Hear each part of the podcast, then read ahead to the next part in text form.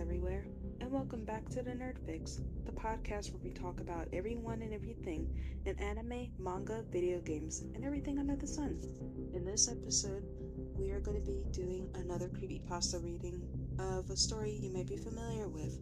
It is a lost episode creepypasta titled Thomas and the Children. So, for those who are looking for a thrill, this is for you. So sit back, relax, and get ready for your creepy fix.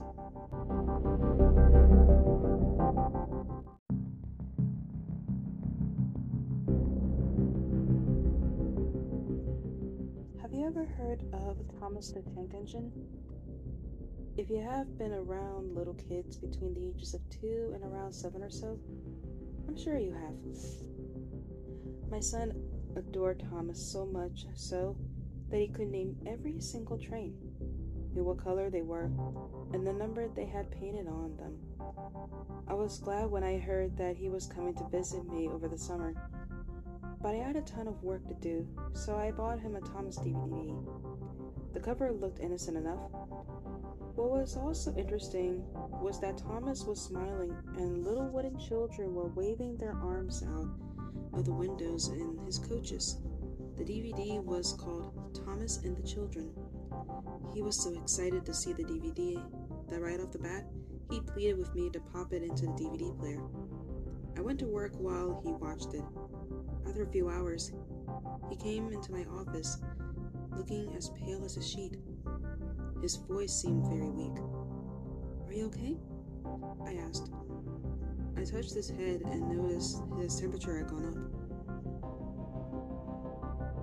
Children. My heart sank like a stone, but I soon brushed it off.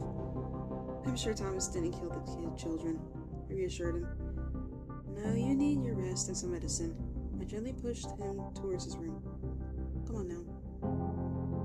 After putting him to bed, I got curious as to what he had seen.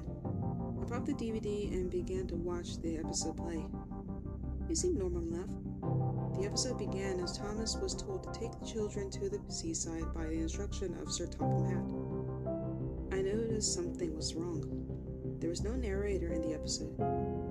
The episode then showed Thomas picking up the little wooden children and showed every single one of them climbed on board.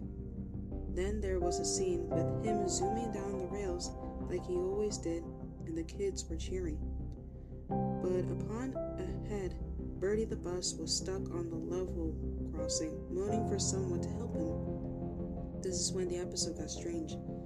Bertie stared at Thomas in fear, but Thomas just smiled and sped up. He laughed, and the children were crying with tears coming down their wooden faces. Immediately, Thomas crashed into Bertie, and pieces from both of them flew everywhere. Usually by now, the narrator would say, And luckily, no one was hurt but there was no reassurance for the kids. The episode then showed what happened inside the coaches. Wooden limbs were broken off. What looked like actual blood had been splattered everywhere. We see brief shots of their heads ripped off and tears painted upon their faces. Everything went to static. After that, I felt myself boiling over with anger. What sicko would create something that messed up for little kids? Then I paused the static. Messages started to appear on the screen like kill, obey, multiply, and die. I watched the static and more different messages flashed on the screen, and on the bottom, one of them said, R.I.P. Thomas. I threw the accursed thing in the trash after breaking it in half. I would not expose my child to any more of that trash. Before going to bed myself, I checked him. He was happily asleep and snoring, clutching his teddy. I had nightmares from this. One where the children came into my room, but they were lifelike and as tall as normal people. Their twisted forms grabbed my limbs and pulled me apart, while I heard that blasted train laughing.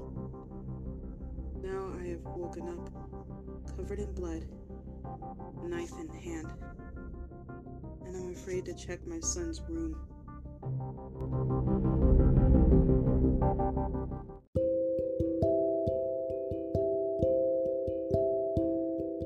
And that, my friends, was Thomas and the Children. If you enjoyed this episode, please leave a comment of any other creepypasta stories you would like for me to read and a Spotify questionnaire that I will be leaving at the end of the question at the end of the episode. I do apologize that this episode is shorter than any of the other episodes I've done, but I do promise that in the future episode that there will be longer episodes than this one.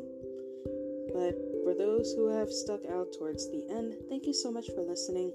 And to end the episode, as always, whether or not you believe in the term nerd or not, keep loving what makes you, you, and stay awesome. Thank you so much for stopping by, and I will see you next time for a brand new episode. Later!